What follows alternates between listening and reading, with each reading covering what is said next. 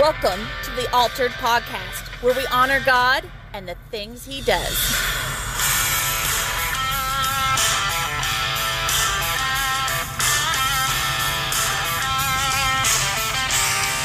Welcome to the Altered Podcast, where we honor God and the things that He does. I am your co-host, Ben. You're not Ben. Oh, I'm yeah, Ben. I know. You're our co-host, Hunter. No, I am our host, Hunter. Uh, no. Sorry, sir. Remember, I, I awarded myself that official title. Oh, yeah. And we're no, here. We're with, all co-hosts. And we're here with our creative director slash co-host, Dina Burnett. I get two titles. It's because you're creative. Yeah. So, guys, this is Sunday that we're recording this, and we just had Master's Sunday. Voice uh, at church. How did you like it? Oh, buddy, Master's Voice, they sing like angels. They're so good. Their bass singer. I'm sorry if any of you all are listening. Um, that's not the bass singer, but their bass singer, Jerry, is the bomb. He's my favorite bass singer of any band I've ever heard, any singing group, whatever I've like, ever heard. Like, he can actually sing. He can sing all the way down to the low A on a piano, which is unheard of, for one thing. And he can actually, like, yeah, he can actually sing. It's awesome. Wait, are you two saying that most bass singers can't sing? Uh, most of them can, but he can, like, man, he is just... He can just, carry, like, the melody. He is just yeah. so good. I mean, it's awesome. If you haven't listened to Master's Voice, go on Spotify or Amazon Prime. And I don't know where else you find it, but I think you can find them on both those. Yep, and you can search Master's Voice, and they have playlists. And while you're on those two things, why don't you go and we'll search the Altered Podcast, and you can like you and subscribe yes. on those as well. We are on Apple, Spotify, Twitch. Not Twitch. Uh, uh, Stitcher. Yeah, I was Stitcher. Like, when do we start playing video games? We, we don't have a Twitch. Um, we're on Stitcher. We are on... Um, we will be on Google if Google ever decides to verify our domain. So, so Google, if you're listening, please verify our domain. They're not. Um, episode seven. Google everyone. listens to everything. We have made it seven episodes, you all. Can you believe it? Episode That's like the, but seven. Seven's the perfect number. So we're just going to stop here. It is the number of completeness. We have completed our podcast. Goodbye. Se- season one. Season one's over. Yep. No. Episode seven is Living That Christian Life, part whatever, and it it's is part a bunch at this point. Yeah. Resisting temptation. Yes. So excited because that is, I, I think that's key, man. Like so many people in this day and age, and I, I love people, but there are so many people in this day and age that see temptation as their identity. When in all actuality, it's not your identity. It's a temptation that needs to be resisted. You know, people think that just because I feel this way, that's who I am. But that's not necessarily the case, especially when it comes to Jesus. Jesus actually calls us to be better and to be more than the things we are tempted to. And so that's why today we're talking about temptation. Now, what about if it's your truth? Buddy, okay, I don't want to belittle anybody's, what, what people have gone through. Right? Because I really feel like that's the origin. When that phrase started, it was it was people saying, look, this is my story, and just because you don't see it the way that I see it, this is this is the truth that I've been living. And I don't want to I don't want to minimize that, especially when it comes to things like racism, or when it comes to um, like we were watching, uh, and maybe we shouldn't admit this, but we watched Where the Crawdads Sing. Like yesterday, we kind of went on a little mini date, me and Dina did. And one of the things that, man, she goes through so heavily is she she likes this guy, and then he turns out to be kind of like this. Um, he's he's almost abusive, and like anyway, um, she goes through like some sexual abuse. And in there, she actually talks about the fact that he is his family is like a big prominent family, and so it doesn't matter that he's hitting her, and it doesn't matter that like you know whatever. If she talked about it, she's just this little swamp girl from nowhere, and everybody sees her as an outsider. His family is really prominent. And so I don't want to belittle that, right? That's that's not what I'm saying. However, there are things that people talk about where they talk about their truth, and really it's it's it may be something that they go through, but just because you go through a temptation to sin doesn't mean you have to do that sin. Mm-hmm.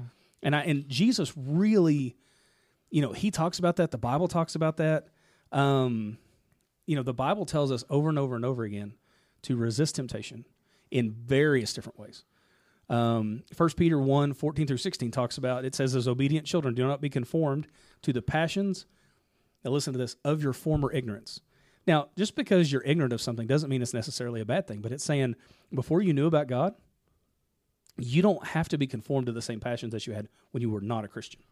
So as obedient children, do not be conformed to the passions of your former ignorance, but as he who called you is holy, you also be holy in all your conduct. Since it is written, you shall be holy, for I am holy. So the Bible commands us to be holy as God is holy. Now, is that possible? I don't know. But to it, be one hundred percent holy as God is holy? I don't know. Um, some people would argue yes. Some people would argue no. That's a podcast for a different time. Yeah. But the Bible commands me to do it. Therefore, that's something to aspire to, right? Yeah. Like regardless. That's our goal to be working toward all the time. Yeah. We talked about gold standards in the Bible study podcast. That's the gold standard, is to be holy like God is holy. Now, a- apart from Christ, there's absolutely no way we could ever do so. But with the blood of Jesus, we are commanded to do it, and so that's what we're shooting for. Now, what does that mean for me as a person who has a temptation? Am I the one who just has to, you know, pull myself up by the bootstraps and just do my best with it? Do I need to just grit my teeth and bear it? How does that work? And we're going to talk some about that today, right? Um, before we get into that, my big question, because of the culture we live in, is why resist temptation at all? Now, number one, we talked about because we're commanded to do so. But if that's my only reason, well, it's, I mean, that's not a bad reason. It's I, I mean, if if Jesus commands it, like that's really that's a really good reason. Like that's the only reason I need. Yeah, there are other reasons too. So not only do I should I resist temptation because I'm commanded to do so, but it's all, it's like a parent saying, "Why can I go to the, like you ask your parent, can I go to the movies?" And they say no, and you're like, "Why?" And they say, "Because I said so." Mm-hmm. That's a good enough reason for them, but mm-hmm. us as the children want to know a little bit more. Yeah, and I mean, it should be a good enough reason for us in some ways, but at the same time, there are some other reasons, yeah. And it, it makes that truth so much more beautiful. So not only are we commanded to do so, and but here's the here's the one that really kind of gets me. It sticks out to me the most. We should we should treasure Christ more than our sin. Yeah, in Hebrew, Hebrews eleven, twenty-four through twenty-six, by faith Moses, when he was grown up, refused to be called the son of Pharaoh's daughter, choosing rather to be mistreated with the people of God than to enjoy the fleeting pleasures of sin.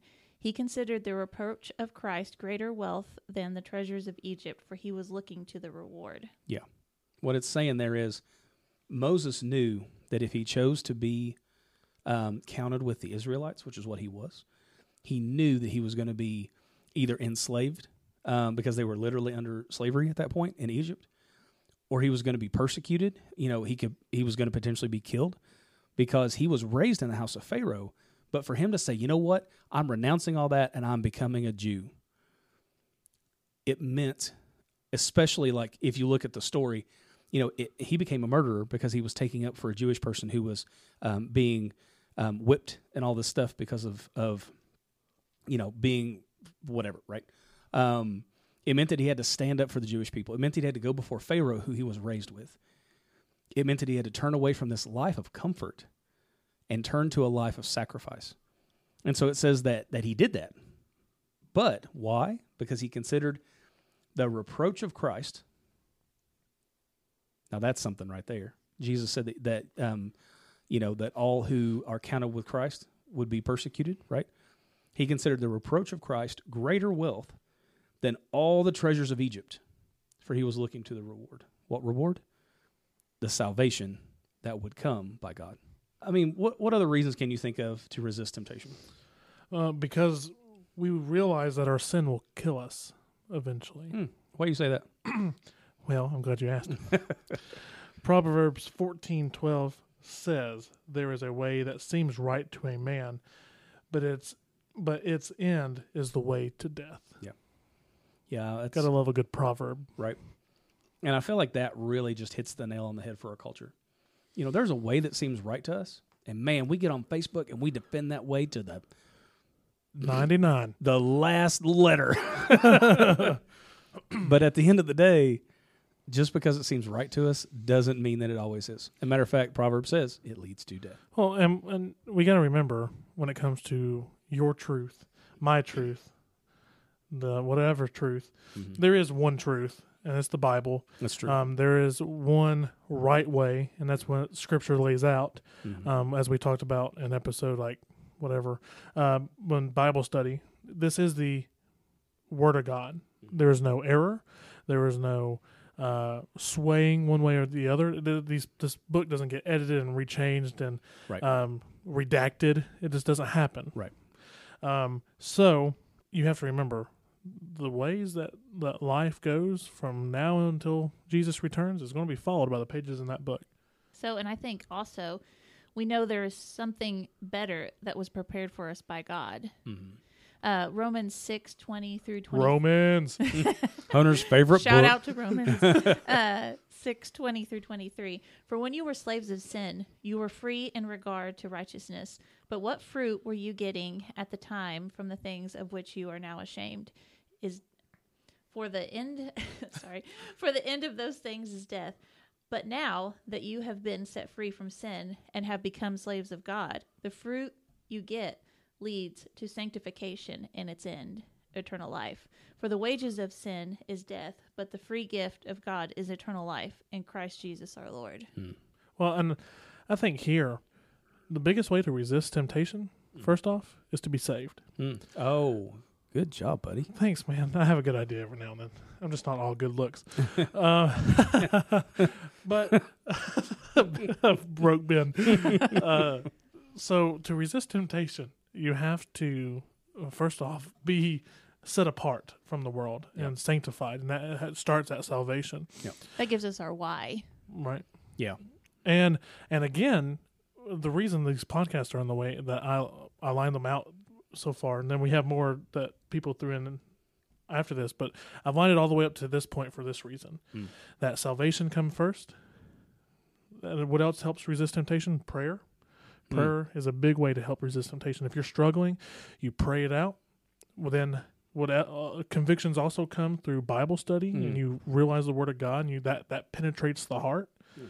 And then what also helps you resist temptation is having a group around you in the local church. Mm-hmm. And all those things, everything that we've talked about so far and living that Christian life has been brought together to spearhead this topic. Mm. How to resist temptation. You're so tricky, buddy. I know. I you. didn't even tell you that. No, you didn't. That's pretty good. I know. The so truth it, is coming out. So yeah. It all attacks temptation because why? Temptation is what causes people to fall away. It causes people to leave the church. It causes people to do this and that and whatnot. So you have to really dive into that, and you got to get nip it in the butt quick. It will separate the goats and the sheeps. Yeah. Ooh, do you think the goats and the sheep. That we are always under some sort of temptation? Yes. I do too. Um, one that I didn't put in our kind of pre-plan, but I think is super duper important, uh, it comes out of Genesis chapter four. And in Genesis chapter four, um, you just had the fall of man. Now, now you're talking about um, Adam and Eve who have these two sons. It's Cain and Abel.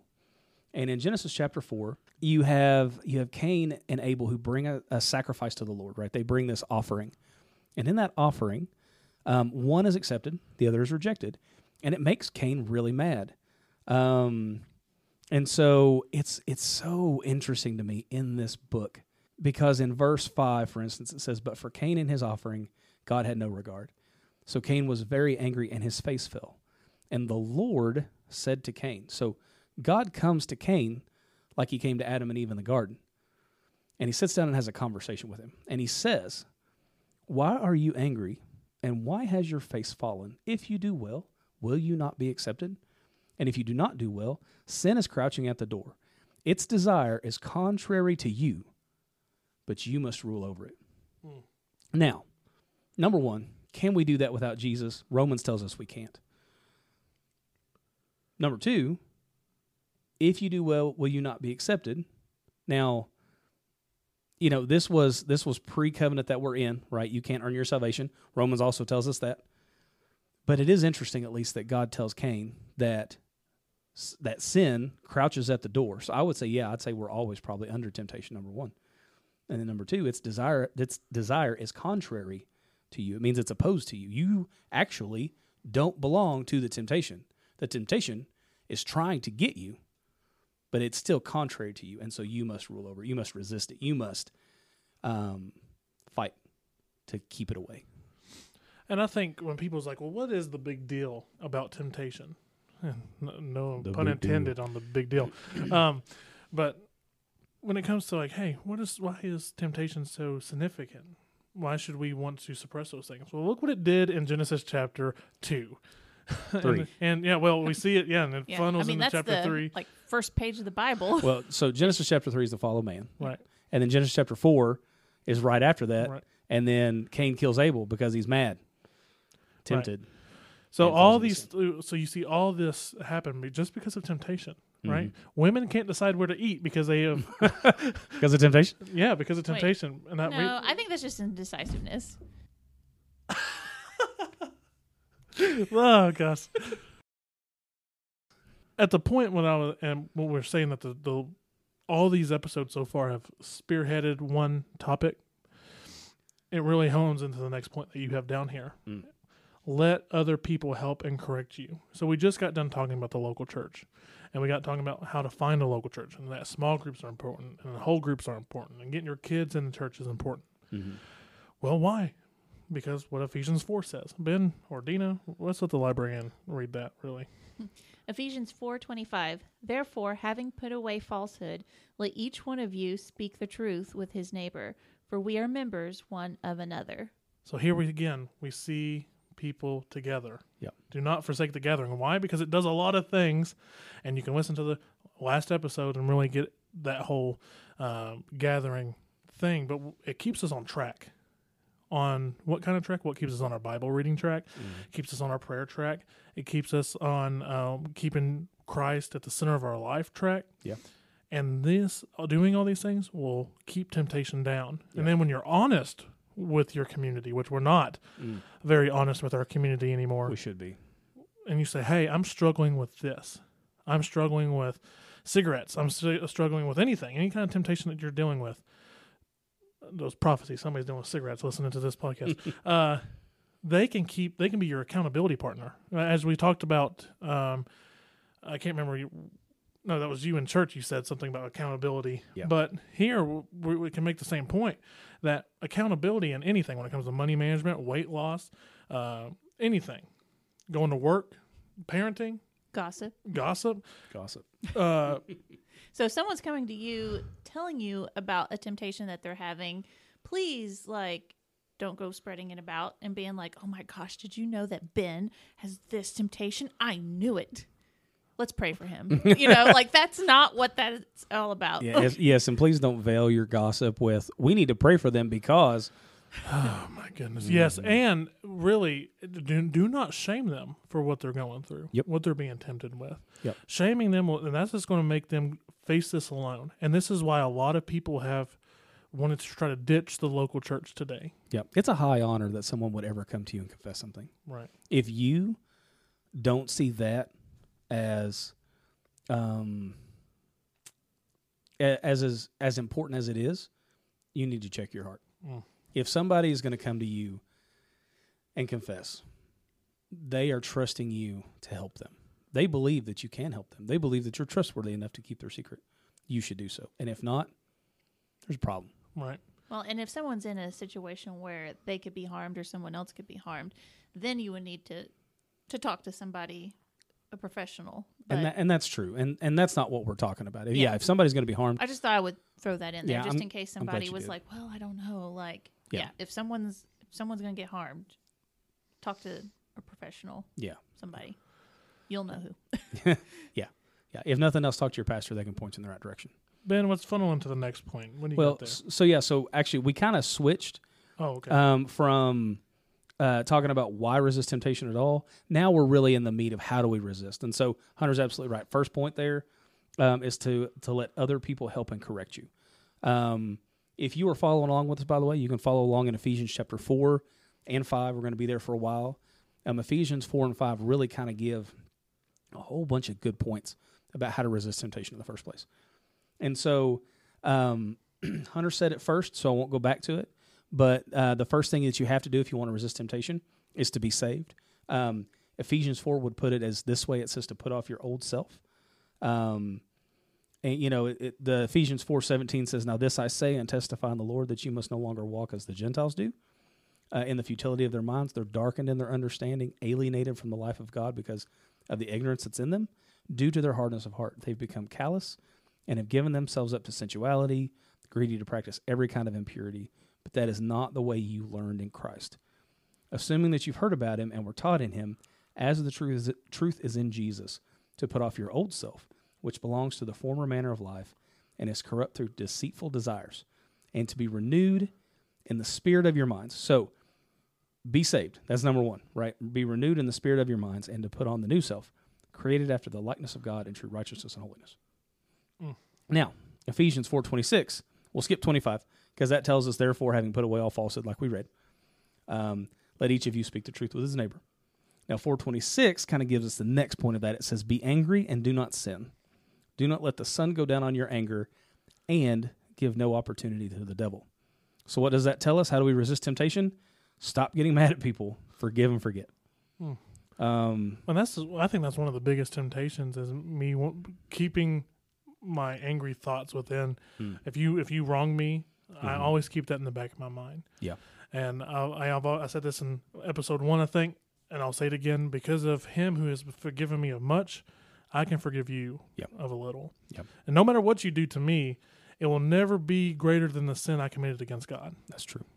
That's true. I think what's also interesting, too, is like, I think it also lets us know that we can still have emotions, but not to react in a way mm. that causes us to sin. Mm. Like, it's okay that, like, we feel that way, but make good decisions. Yeah. Yeah. And, and so often, I think the anger leads us to sin against people in other ways. Like you said, gossip. Half the time, I think people gossip because they're secretly mad at somebody and they just want to bring them down to their level. Um, and so to put away anger could fix so many issues in our lives. Even if we're not necessarily mad at somebody, we're just mad at something in general. To put away that the anger and the bitterness that just lives in your heart really could fix so much in our lives if we just let it happen. Misery loves company. Yes. Yep. So let's go on to Ephesians four twenty-eight. It says, let the thief no longer steal, but rather let him labor doing honest work with his own hands, so that he may have something to share with anyone in need. Let no corrupting talk come out of your mouths, but only such as is good for building up, as fits the occasion, that it may give grace to those who hear. And do not grieve the Holy Spirit of God, by whom you were sealed for the day of redemption. Let all bitterness and wrath and anger and clamor and slander be put away from you, along with all kind of malice. Be kind to the to one another, tenderhearted, forgiving one another as God in Christ forgave you. What is Ephesians telling us there? Replace your bad deeds with good ones. For instance, again, it says, let the one who steals make his hands do good work, right? So you're saying the universe and karma doesn't tell me to do that? The no. Bible actually tells me to do that. The Bible actually tells me to do that. Oh, wow. Yeah, yeah. So karma says that you get what you deserve. Jesus is one hundred percent the opposite of that. Thank God for grace, so I don't get what I deserve, because I deserve death for the sins that I've committed. Grace completely puts that away. Very good. There's no such thing as karma in the Christian, or shouldn't be anyway. Nice. Now, what's next? How else can we resist the temptations? Well, I think if we need to imitate God. Um, you know, little kids, they imitate their parents all the time. Like, we see Lily all the time hmm. imitating Hunter, which may or may not be a good or bad thing. You know what's funny? I don't know funny? if that's a great example or Hunter's not. Always like, you better do this or I'm going to, like, break your legs. I have never once seen her, like, look at the cat and be like, Kitty, stop it or I'm going to break your legs. I know. But I was, it's coming. I was telling him, I was like, her first year of kindergarten is going to be very interesting, when she turns and looks at a kid and be like, listen. You know, it's been effective parenting so far. You better share that toy or I'm going to break your legs. And in twenty years, whenever she gets married, I'm going to play this episode back. Now, just so you all know, C P S, this is the child is not in danger. No, like, no. They're all figures of speech. Yeah, yeah. Hunter's it's, joked with me. It's all in love. Like, yeah. Yeah, Hunter's never broken my legs, but he's joked about it many times. Like, if Ben coughs one more time in this podcast, I'm going to break his neck. But anyway, back to what we were talking about. Yeah. You know, little kids, they imitate their parents all the time. And that's, you know, Jesus was the perfect example of someone who we should be imi- intim- not intimidating, imitating. I knew I would say that at some point when we were talking about this. Hmm. Um, so if we look at Ephesians five, one and two, it says, therefore be imitators of God as beloved children, and walk in love as Christ loved us and gave himself up for us, a fragrant offering and sacrifice to God. Mm, that's so good. So we should smell good. Well, we should smell like God, and he smells good. And this is where Dina, this is where Dina will try to sell her essential oils. Hey, I do like essential oils. Not all of them smell good, though. That's true. Vetiver's not the greatest smelling stuff in the world. Okay, let's bring it back in. Oh, yeah, right, uh, right, right. But yeah, imitate God. Um, so, again, that comes back to that, be holy as I am holy, be perfect as I am perfect. Yeah. Um, Christ and God, you know, they want you sanctified. Mm-hmm. And see, I've always said that sanctification is a process. It's yes, you are sanctified, and it's and to come. Yes, and that's to come. True. You are glorified and to come. Like, yes, and to come. Um, you have been saved, yes, and to come, mm-hmm. because you'll be saved from the wrath. Mm-hmm. So I've always said that, and sanctification, uh, being set apart, becoming like Christ, that that whole movement is a yes, I am san- I am sanctified. Jesus set me apart, glory be to God, but it's and to come. It's a work in progress, and then when I get to heaven, I meet him face to face, I'll be completely sanctified. Yep. And like, if we think about it too, like, um, they say, you know, if we live and act like Christ, they'll know us by our actions. Yeah. Well, that's really um, good. But, and what I wanted to kind of point out too, if we think about a fragrant offering, back to the fragrance thing, ooh. We don't have to, if you know that there's a, like, if I smell something sweet like a flower, I don't have to see that there's a flower there. I can know because I smell it. You know what that fragrant offering is actually referencing? I know what it is. What? What? Okay, go ahead. Well, I was just going to make a bacon joke. It's actually not talking about bacon. I'm sorry. It is talking, though, about, about cooking meat is what it is. I know, but I still. Yeah, and I, I love. I she mean, likes the flowers better. She does. I, I I like the smell of bacon. What can I say? I if you walk in somebody's house, though, and they've been cooking bacon, just to for me to complete my thought so I can close that box, um, you know that somebody's been cooking bacon, right? And it smells delicious. And it and usually smells outside of the house, too. Yeah, and you're like, oh, I want some bacon. I don't know that that's sweet, though. It's not sweet, but, I mean, it is a, it's a, well, that word sweet is actually a pleasant fragrance. I know. I'm it doesn't have to be, like, sweet, like candy or whatever. I know. What if I have a temptation for bacon? Oh, buddy. Then you know not to go into that house. By the smell. By the smell. That's right. Got it. All that's right. right. So we're, we're closing it down here. We're getting it. Yep. Don't, don't eat the bacon. Um. Oh. So that kind of that's a good segue into our next point. Don't partner with unbelievers. Now, Ephesians, right? So far we've been on this this kick, right? We've been talking about all these ways that we can avoid temptation. And though this next part is very much that, it starts to get a little more um, a little more intricate. So let's kind of let's break this next part down just a little bit more. So Ephesians five, six through eight kind of says, "Let no one deceive you with empty words." Now, the part right before that, and this is why I say it kind of starts getting kind of, um, you just have to be careful here. The the part right before that says, "Therefore be imitators of God as beloved children and walk in love as Christ loved us and gave himself up for us, a fragrant offering and sacrifice to God. Let no one deceive you," so this is the next part, "with empty words. For because of these things the wrath of God comes upon the sons of disobedience. Therefore do not become partners with them, for at one time you were darkness, but now you are light in the Lord. So walk as children of light." In other words, it's saying do not partner with unbelievers, but people would say, well, what do you mean? Well, a lot of people have this tendency to missionary date. We talk about that sometimes. Um, they they start to date an unbeliever because they think they'll be able to help them come to the Lord and all that stuff. It has happened. It has. But it's not wise. But it's not wise because nine times out of ten what we see is we see the worldly person draw them into the things of the world. We we see... So often, Christians who date non-Christians are drawn into premarital sex and all this stuff when it could have easily been avoided if they had dated people who were Christian. Well, and I think that goes out into your, your close inner circle friend group as well. Mm-hmm. Um, you spend time with, and I'm not saying this, people is like, well, Jesus spent time with these people and that people, and I get that. Yep. And I'm not saying don't spend time with unbelievers. Obviously, then who would you share the gospel to? Right. But... I'm talking about your close group of friends who, I mean, you're having over on a regular basis. The conversations you have every day with, like uh, the group around this table right now is, is a good, close group of believing friends.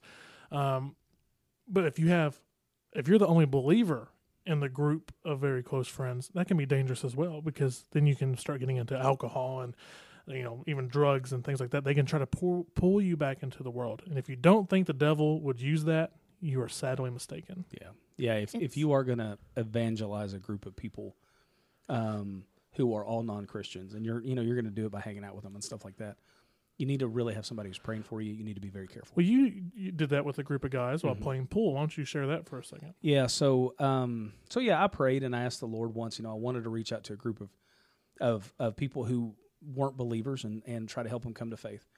And so I felt the Lord kind of pull me to go to this place um, on campus. And so I, I started hanging out with them. You know, we were playing pool, we were doing the stuff and the things. And I didn't just hang out with them because they were non-Christian and whatever. I really felt like, you know, the Lord was drawing me. And so I struck up a friendship. Um, but, you know, is it hard sometimes to not fall into the habits of making the dirty jokes and cussing and stuff like that? It is. Um, you know, luckily I had Dina praying for me. I was praying for, you know, myself often, you know, Lord help me to, you know, to be a good light, a good example and some stuff like that. Um, and, you know, we haven't seen any great fruit from that, but I'm still praying for all those guys that, hey, they get saved and come to the Lord and, and, you know, all the things, um, man, those, those guys are so much fun. There are, there are so many natural leaders in that group. Um, I so desire for them to be saved. I'm going to ask you a real personal question. Yeah. Did you feel any sense of temptations in while doing that? Oh, all the time. See, all the time. But you have to be doing everything that we've led up to this episode with to guard yourself from certain types of temptations. And you really, really need people praying for you. Yes. Really. It is so hard otherwise. It's really difficult to fight any sense of temptation without the the prayer life, your yep. personal prayer life, and with the prayer life of a group of people around you, yep. without reading your Bible, without bi- uh, without uh, the local church. It is it is so tough. That is why it's so important that you hone in on the things that we talked about prior to this before you start trying to pick up your sword and start swinging it when you don't know what you're doing. You need help. Yep. And there's and listening to a podcast or watching church from home and stuff is not going to get you the help that you need. You need to find actual people who can actually help you in your time of need. Yep.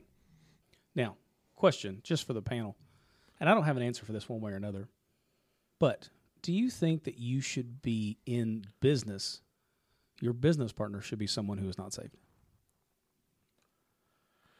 That is a, that's tough. That's a, yeah. um, I, I can, I mean, the only business I'm in for myself is this podcast, so I hope the two people sitting around me.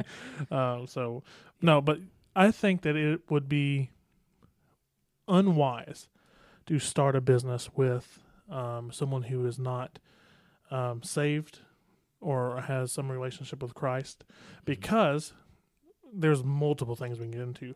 But do they hold the same convictions as you? Are they going to do people right like you would? Are they going to walk by the light that you're going to walk by? Mm. And do you want your name and reputation to be thrown through the mud if they do something dirty? That's good. I don't know that I would in necessarily enjoy it if we don't have the same goals, mindset, values, like yeah. Hunter said. Yeah. You know, like, are they going to treat everybody like I'm going to treat them? Because if they're not, like, that's a problem, you know? Like, yeah. who do you go and... Like, you can't go to a boss because you are the boss, like you and that other person. It would be like um, two people who are married-ish, but, you know, one's saved and one's not. Like, what do you do? And it's going to just clash. Yeah. I have heard horror stories of people who go into business and, you know, one person's a strong believer and the other's not for reasons that, you know, you all both just talked about. Well, and can I trust that they're going to do me right? I mean, that's true. Again, even if I'm good friends with them, we hear, like you said, horror stories. And um, are they? Do I? Can I know that? Hey, man, they're they're convicted by the Holy Spirit the same as I am. Well, no, obviously no. They're not, or they'd be saved. yeah. So, yeah. Um, but I think that this passage, yes, is talking about uh, marital spouses and the people who you're partnering with. But I think you can take it to so many more levels. Your friend groups, your Your, your business partners, things like that. I think it's always unwise to be closely linked to the unbeliever in those kind of senses. Again, hang out with these people yeah. in the sense of I'm like I'm like Ben did with those group of guys. Yeah. Um, eat lunch with these people, take them out to coffee, um, and talk to them about Jesus. Let that be the forefront of your conversation, yeah. because there, the temptation will not try to come about.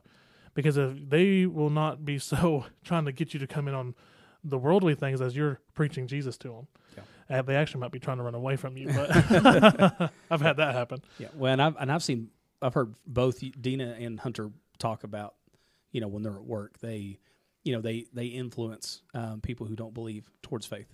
Um, and that is so important. And I don't think that you can never work with an unbeliever. Um, I don't think you, you know, I definitely think you should, like you said, be friends with unbelievers. I just think you have to be careful on who you attach yourself to, and that's the key. And that's why the phrasing I said was close, your close inner circle. Yeah. I have outer circle friends who are unbelievers I talk to on a regular basis. Yeah. But I have an inner circle of friends who I get recharged in yeah. the faith, and I think that's really important, because if you're trying to do it alone, you get burnt out. Yeah. And then I give in to temptation. Yep. Um, you know, you work where I work, cussing can become a habit. Mm-hmm. And I've fallen into those habits. Mm-hmm. And so you come back into your inner group circle of friends yeah. who don't have uh, th- th- don't have those characteristics. And you see those characteristics starting to shed off of you like old snakeskin. Yeah. And that is where the inner circle of friends really help you out. Yeah. So I think it's interesting that our next part is be wise. Right. Uh, Ephesians five fifteen through twenty-one, look carefully then how you walk, not as unwise, but as wise, making the best use of time, because the days are evil. Therefore, do not be foolish, but understand the will of the Lord is. Yeah. Yeah, be wise. We have to be careful in how we do the things that we do. Um, we have to be careful in just some of our choices, because the the more we choose things that are unwise, the more likely we are to make more unwise choices. So, there you go. So Ephesians five eighteen, um, this one is a big thing for me. And, you know, people talk about legalism all the time, and I'm not trying to be legalistic. But I do think that this next verse can be important. And so I threw this in there because it's in the text. Ephesians five eighteen says, do not get drunk with wine, for that is debauchery, but be filled with the Spirit. Now, the last verses just talked about being wise. Don't be foolish, but be wise. And then this one says, don't get drunk with wine, for that is debauchery, but be filled with the Spirit. And so how do you resist temptation? I think one of the ways is the more you can abstain from alcohol, I think it's better. Now, that's a podcast all in and of itself. Um, we can talk about the, the, you know, why you should or should not drink wine as Assemblies of God pastors. The Assemblies asked us to be, um, you know, teetotalers and not drink at all. And so, you know, we choose to do so for those reasons. But, you know, for me, a personal conviction of mine is, you know, I, I see alcohol as spiritually neutral at best. And so I think that because it's in this passage, I think it is wise. Um, and, you know, the Bible does say don't don't get drunk. That, you know, that is sin. Um, but people, you know, often talk about, well, it's okay to have a drink or two every once in a while. Well, maybe, maybe not. But I would argue that, you know, to be filled with wine definitely um, in this passage could lead you down the wrong path. And so it's in there, so we brought it up. Do not get drunk with wine. Do not, yeah, do not get drunk with wine, but be filled with the Spirit instead. Well, I think it's very important to, just to say anyway, Assemblies of God pastors or not, getting drunk is wrong anyway. It is, period. Um, yeah. The Bible makes that very clear. Yeah, but I would I would argue that I, I think the if if not to be legalistic, but I think the gold standard for, for Christians would be teetotaling for me, just personally. That's just me. Yeah. Again, like you said, that is a long conversation. Yeah. That could even be a two-parter. For, that could be a two-parter. Just on an, yeah, in another day, because there are so many levels of that that discussion that we can go down to. Yeah. Um, anything? Anybody else? Anybody else have anything else to say on that point? No. Okay. So let's finish. Yeah, let's finish it out with the what I think is the culmination of the whole thing. Okay. What is that? So Ephesians five nineteen and following. Um. So. Remember, it is it is one whole passage. So let me go back just a little bit, and so that way you get the context. It says, um, look carefully then how you walk, not as unwise, but as wise, making the best use of the time, because the days are evil. Therefore, do not be foolish, but understand what the will of the Lord is. And do not get drunk with wine, for that is debauchery, but be filled with the Spirit. And, oh, you know what? I didn't paste all this stuff. So let me pull up Ephesians five real quick, just so that that way we can actually do justice to the passage, because I'm looking at it and I'm like, wait a minute. There's a problem there. Yeah, it says, do not get drunk with wine, for that is debauchery, but be filled with the Spirit, addressing one another. There it is. In psalms and hymns and spiritual songs, singing and making melody to the Lord with your heart, giving thanks always and for everything to God the Father in the name of our Lord Jesus Christ. What is the culmination? How do you how do you resist temptation, I think, the most? You worship God. Kind of makes me think of those old W W J D bracelets. What would Jesus do? Like, what I'm doing, is it honoring God? Yeah. And if there's a question, maybe you shouldn't be doing it. Mm. Well, uh, as for some seasoned believers, we had a worship service today mm-hmm. in church. Tell, tell me how that helps you resist temptation, mm. worshiping with the group of believers. Yeah. Um, well, for me, for one thing, it builds up my spirit. It helps me to see that there is um, there's victory in Christ over all kinds of things. Um, when we sing with believers and just it, today we talked about having a good time with the Lord, right? Um, we just had a good time in church, and I mean we got we got the word in there too, but just to have a good time in the Lord with other believers, like I don't know about y'all, but I feel more encouraged, which is in and of itself an easy way to stay away from temptation because I feel more encouraged. Well, and it, again, draws me in to people that's like-minded. Mm-hmm. And it points me to the one true God. Mm. That's what worshiping in the whole group does. Yeah. To me. Mm-hmm. It sets me on track, sets me on pace. Yep. And then I get to really um, honor God and, and the things that he does. Yeah. Well, and Ricky Cobb, that was his name, right? It's Ricky something. He's the sure. he's the head of Master's Voice. Yeah. Anyway, so he brought the message today, and he was talking about how, um, you know, in the end, believers will go to heaven. You know, and if we don't have that to look forward to, what do we have to look forward to? Period. Yeah, the hope of the believer is to spend eternity with Jesus. Mm. That's really good. Mm-hmm. Now we will dive in to the rest, and Jesus will, uh, we will talk about Jesus and how he faced temptation on his, in his earthly walk on earth in part two of this beautiful conversation. Yeah, we're going to let you get out early today. I know. And it's because we had church today and we're all tired. um, we need that spiritual nap after church. Yeah. Hallelujah. Inspired by the Lord. So, Ben, do you know what time it is? Hunter's random question. Oh, buddy. So you scare me with your random questions. Yes. Still well, this one is not going to be like the last one. Thank you.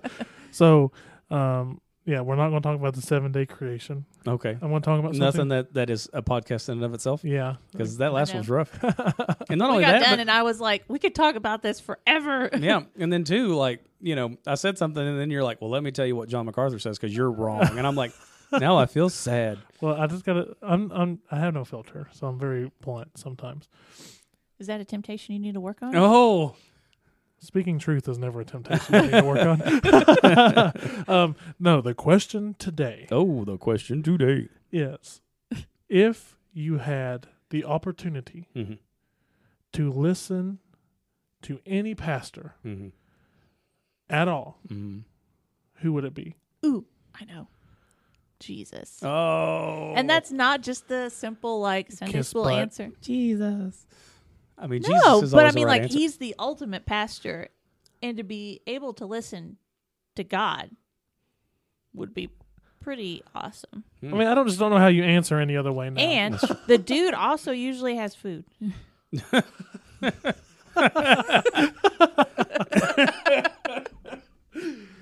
Oh, you killed Ben. You, you done done it. You killed him. You broke him. You did. Okay, Ben, maybe we'll get an answer out of you. Well, my my secular answer. Um, secular? We're talking about well, pastors. A, talking about pastors. Still trying not to cough my head off. Um, okay, there is a pastor that I really like to listen to. Um, his name is Brett Metter. He pastors Athey Creek. It's A T H E Y. Um, Athey Creek. You're going to have to break my legs. I'm not editing this out either. I'm glad. It is it is Athey Creek. I think it's Christian Fellowship or something like that. It's based out of Oregon. Most people will go, oh my gosh, Oregon. Um, but man, they are so good. Um, one of the things that he does that is really, it shouldn't be astounding to me, but it is, is they literally preach verse by verse through Scripture.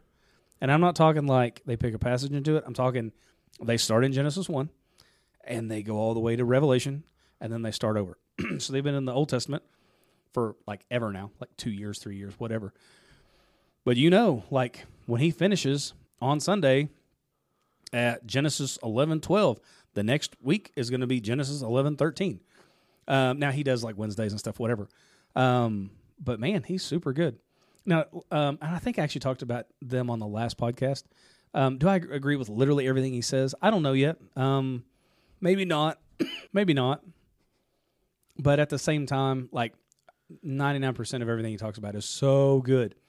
Now, he preaches out of the King James Version, which is not a problem, but it is different for me because I like the E S V so much, you know. Um, but at the same time, I grew up on the King James, so I have no problem with the King James. Um, but yeah, it's just, I don't know, it's really good. And like if you if you watch the thing online that he does, he shows you like, um, this is a picture when I was in Israel, and they go like every year. So he's like, this is a picture of Galilee and all this stuff, and it's just, it's good. You get so, a lot of historical context, you get a lot of prophecy, you get a lot of cool stuff. So you could have picked any pastor in history, and you picked one that you could actually go see today? I I thought, um, yeah, yeah, he did. Was it was it in history though, or was it? I just said any pastor ever, but you know that's fine. I thought you were talking about modern. No, people. I mean that's fine. I was Ben. Like, we could just get on an airplane and go see him. Well, okay. Well, if you want to talk about any pastor in history, you can get on YouTube. You've already answered the question. Oh, yep. Okay, you failed. What about Peter? Peter is one of my favorite. He's like my favorite apostle. I will say oh, that. That's good. Because he's the apostle with the well, foot-shaped mouth. If I if I was if I was going to have to say anybody I can listen to now, mm-hmm. and that's what I think. I thought the question um, was really talking about. Whatever, Ben. Well, why would I have said Jesus?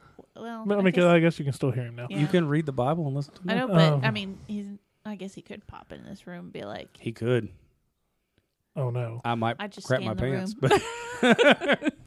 We've fallen apart at the end. All right. So if if I could pick anyone nowadays, it would be, well, he's not even alive. Um, I don't know. You I, could pick I, anybody I, in hun- in history, Hunter. Well, I think if I was going to be nowadays, Matt Chandler's great. No, he's pretty I, good. I, I like Tim Keller. Mm-hmm. Um, he's good. So I'll, I'll have to go with Tim Keller probably, though. Um, there's just so much on his communication I want to, I, I think I could just learn from. Anybody in history. Yeah, it would be the Apostle Paul. I have a lot of predestination questions I need to ask the guy. Uh, so, yeah. But the Apostle Paul would be a good one, though. I mean, he was in. He, he got to go to the third heaven. I would love to talk to John and be like, Revelation? Seriously? All right, that'd be a cool. So, one. Everybody, this is episode seven. Seven. Episode seven. And you know what? Yeah, it's just episode seven, and.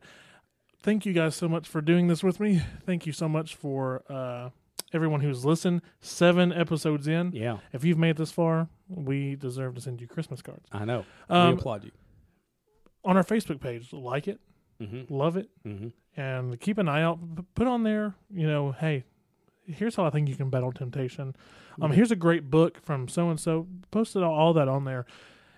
Any any kind of tips you can give anybody is a great one to give. Yep. Um, if you're listening to us on whatever platform you're listening to, please make sure you, uh, there's some of them have notification bells, some of them have uh, subscribed. You can rate and link and like them all. All kinds of stuff. Yep, so just, just do it so you can listen to us with us, because when we hit the one hundred thirtieth episode, it's going to be hard to hard to miss us. That's true. All right. Well, we're going to play our catchy outro. Ben, hit it. Thank you for listening to the Altered Podcast. Be sure to listen next week for a brand new episode. Also, be sure to connect with us on the Altered Podcast Facebook page for updates and other cool content. See you next week.